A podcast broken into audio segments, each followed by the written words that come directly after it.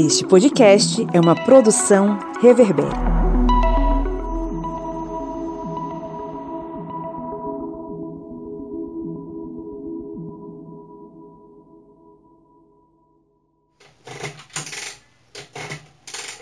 Diário do Correspondente de Guerras, episódio vinte e sete, Apeninos Italianos, abril de mil novecentos e quarenta e cinco.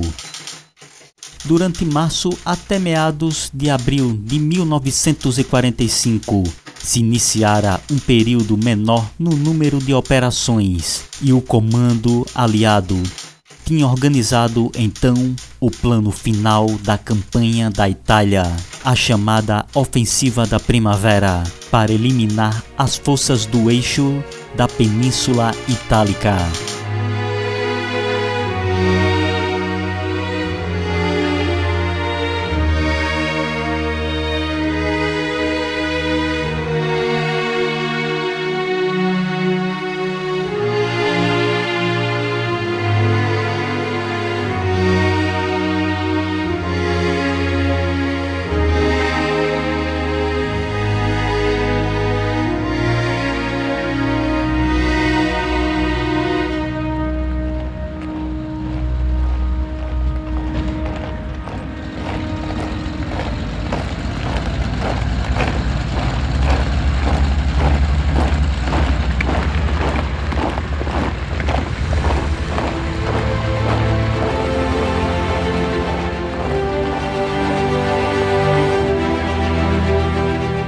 O general Mascarenhas de Moraes discutia no quartel-general do Quarto Corpo de Exército dos Estados Unidos o papel da F E B naquela ofensiva. E a F E B recebeu a incumbência na tomada de Montese. Os alemães, após reconhecimento das forças aliadas naquela região, fizeram previsões da forma de ataque contra suas posições, numa tentativa de manter a chamada Linha Gengis Khan, estabelecida sobre os últimos contrafortes nos Apeninos, a última linha de defesa do eixo na Itália.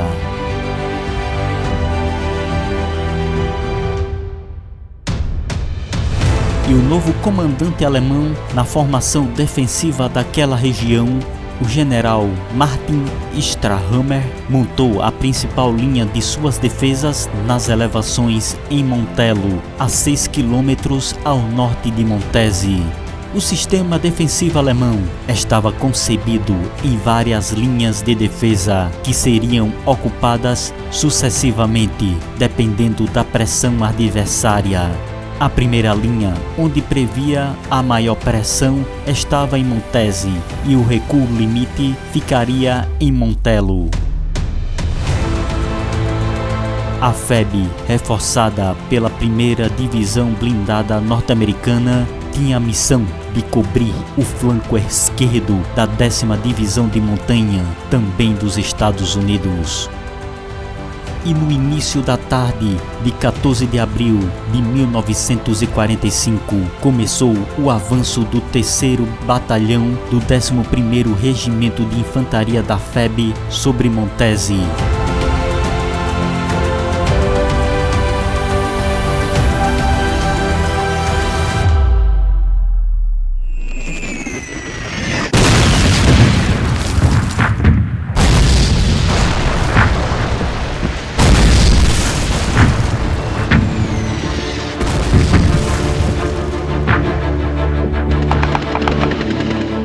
A artilharia acompanhava a progressão das forças da F E B, com disparos atingindo os prédios, enquanto a luta acontecia de casa em casa.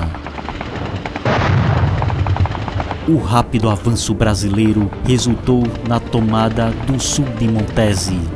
Era só o início de uma dramática batalha para os pracinhas.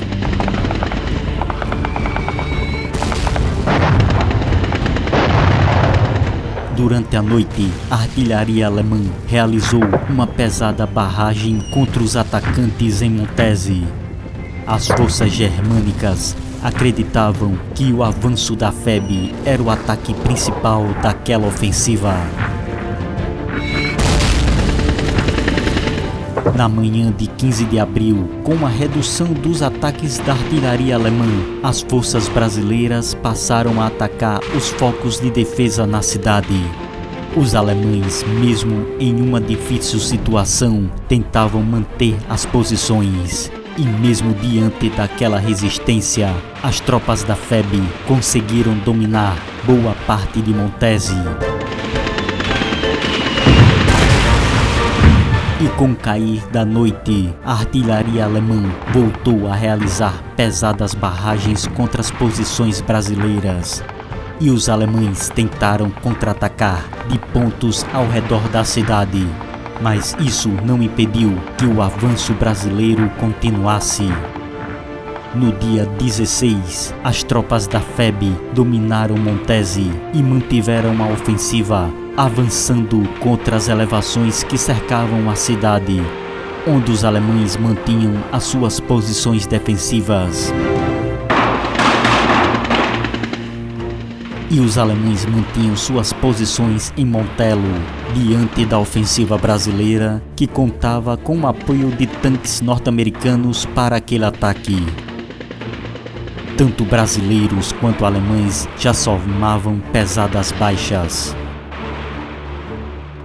Então, o comando do Quarto Corpo de Exército norte-americano ordenou à F E B que suspendesse o ataque contra Montello, o centro do sistema de defesa alemão, para dar apoio ao avanço da Décima Divisão de Montanha, que avançava pelo flanco direito. Isso foi no mesmo momento em que os defensores alemães em Montello foram retirados daquela posição, já que a tricentésima trigésima quarta Divisão de Infantaria Alemã foi forçada a recuar devido ao ataque aliado. E, sob o risco de ver sua divisão isolada naquela linha de frente, o general Strahammer também recuou. A última linha de defesa do eixo fora rompida pelos aliados.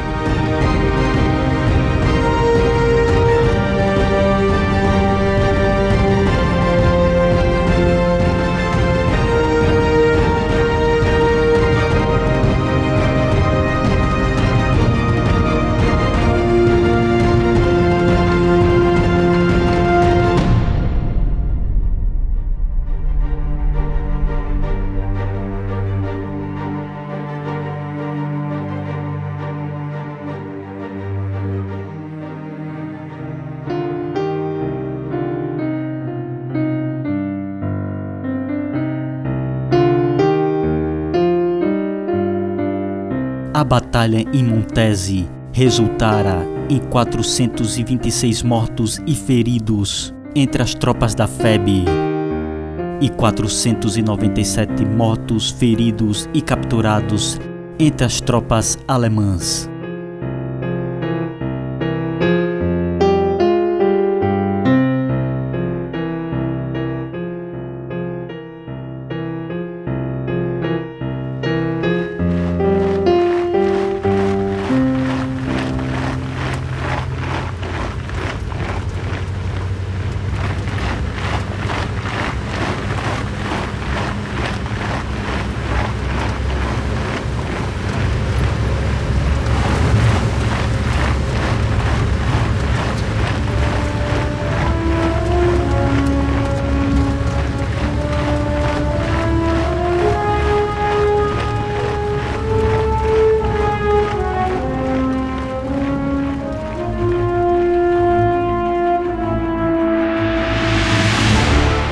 As forças alemãs estavam em retirada para trás do rio Panaro, era um afluente do rio Po e ficava entre as cidades de Modena e Bolonha. Ao amanhecer do dia vinte e um de abril de mil novecentos e quarenta e cinco, a Primeira Divisão de Infantaria da F E B, mesmo sob fogo pesado da artilharia inimiga, conseguiu conquistar e ocupar a localidade de Zocca, um importante nó rodoviário da região, e prosseguiu no avanço contra o inimigo que recuava.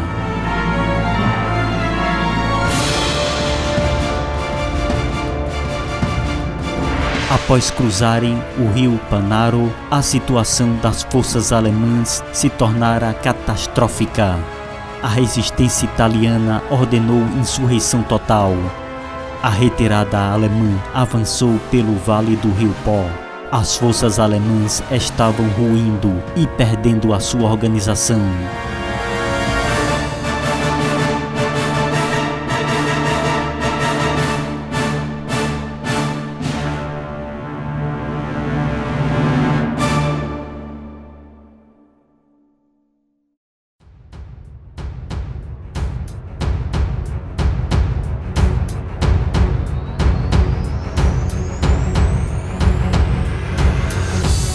As forças da F E B, mesmo já ao norte dos Apeninos, foram despachadas sob ordem do general Lucian Truscott, comandante do Quinto Exército Norte-Americano, para uma operação secundária, onde deveria se deslocar para noroeste, no vale do rio Po, rumo à cidade de Piacenza e Turim, para bloquear qualquer fuga de tropas desgarradas alemãs para a Áustria.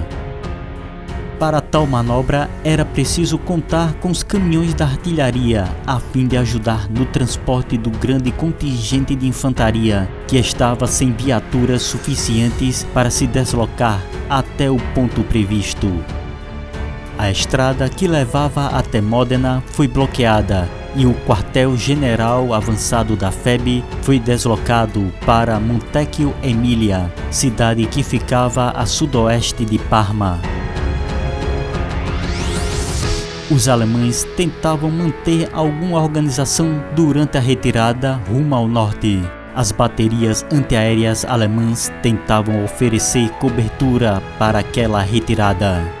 O general von Gablens deu ordens expressas para que, caso os veículos enguiçassem sob as pontes do rio Sassuolo, os mesmos fossem jogados ponte abaixo para evitar o bloqueio na retirada, que se tornava dramática. A retirada alemã era ainda dificultada com a ação dos partigiani, grupos organizados de resistência contra o fascismo, que lutavam também contra os invasores nazistas. Então, o comando da F E B recebeu informações da movimentação de tropas alemãs ao sul da região de Parma. Essa informação resultou no envio de uma unidade de reconhecimento para investigar aquela movimentação.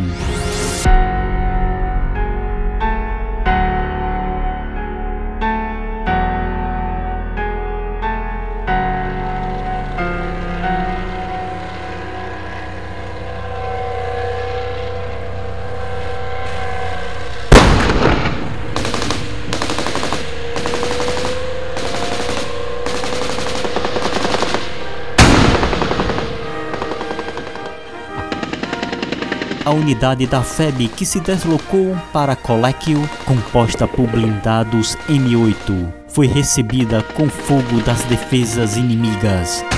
Os brasileiros responderam um ataque, dando início a uma escaramuça.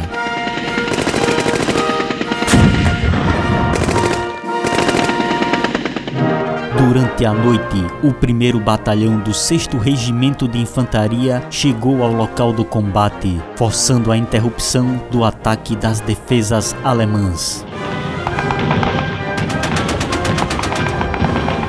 Contudo, logo pela manhã, as forças alemãs realizaram um novo ataque contra as unidades brasileiras, mas não conseguiram impedir a tomada de Colequio pela F E B.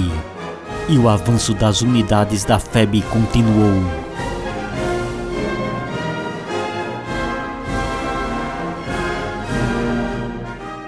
E as tropas brasileiras que se deslocavam para sudoeste em direção a Fornovo de Taro foram surpreendidas pela investida inimiga, resultando em um intenso combate.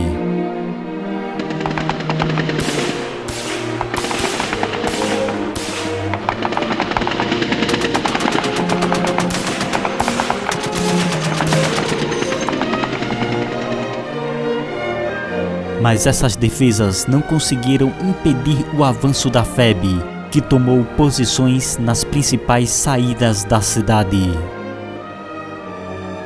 Os alemães acabaram ficando encurralados em Fornovo de Taro.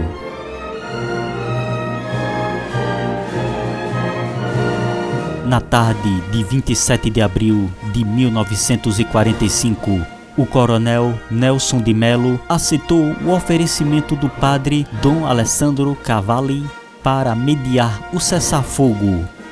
E na manhã do dia vinte e oito, o coronel Nelson de Melo, depois de contatos com o general Mascarenhas de Moraes, redigiu um ultimato de rendição incondicional para os alemães.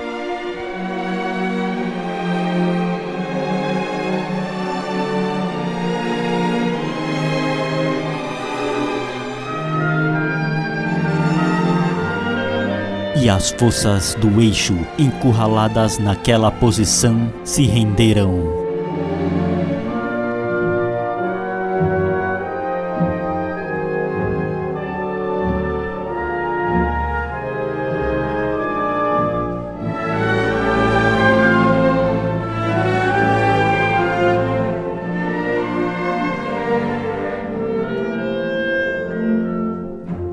O processo de rendição durou até a madrugada do dia vinte e nove de abril.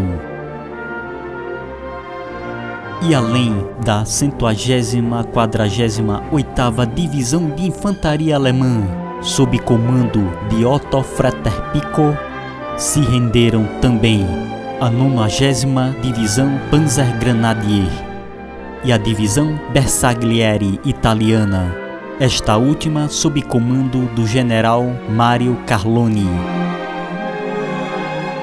No total, quatorze mil setecentos e setenta e nove militares do eixo se renderam à F E B.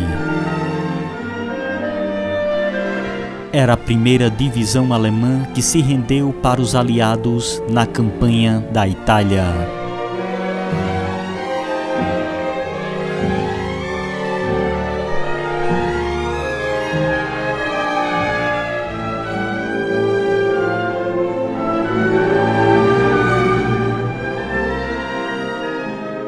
As vanguardas da F E B ainda avançaram por outras localidades no norte da Itália, como Milão e Turim.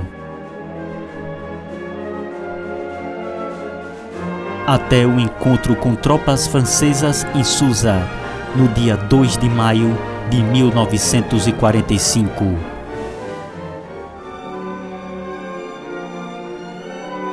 Era o momento final das operações da F E B na campanha da Itália.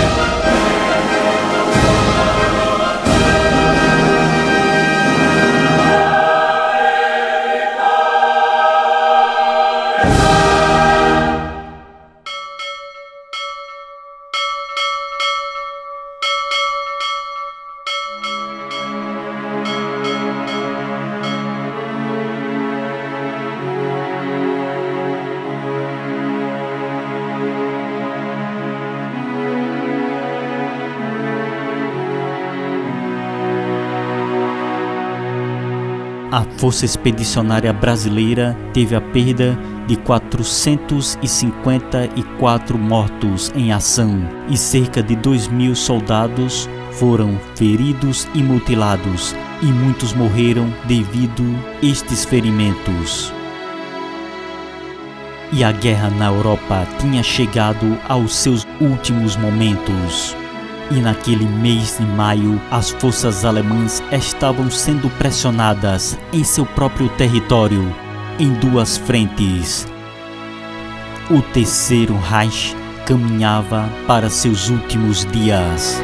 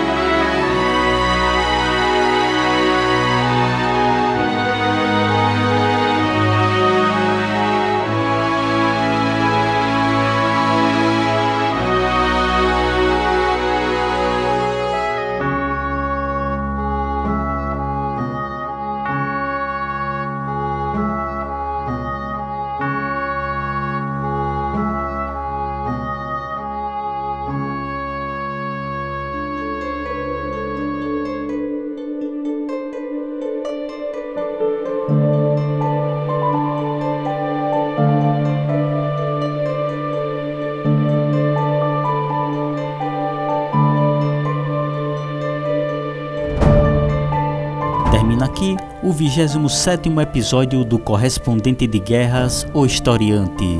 Essa é a última parte da trilogia do Brasil na Segunda Guerra Mundial. Agradecemos a todos que vêm acompanhando esta série de episódios sobre a Segunda Guerra Mundial. Curtam e compartilhem. Agradecemos aos apoiadores do Historiante que auxiliam na manutenção deste portal. Seja você também um apoiador historiante. Acessem apoia.se barra historiante. Não deixem de seguir o Historiante em nossas redes sociais e de acompanhar os outros podcasts da família Historiante, que além do podcast Historiante, são os podcasts Arretadas, Era Uma Vez na História, Audiodoc, Cufo de Humanas e Segundas Intenções. Lembrando que temos nosso aplicativo para Android com bastante material sobre história, filosofia, sociologia e atualidades. E lembrando que um download dele é gratuito e você pode fazê-lo em sua Play Store. E visite o site O Historiante, que possui também muitos materiais para auxiliar você em seus estudos. As referências bibliográficas para a realização deste podcast se encontram na descrição. Agradecemos novamente a todos nossos ouvintes, seguidores e apoiadores, e glória doravante a todos.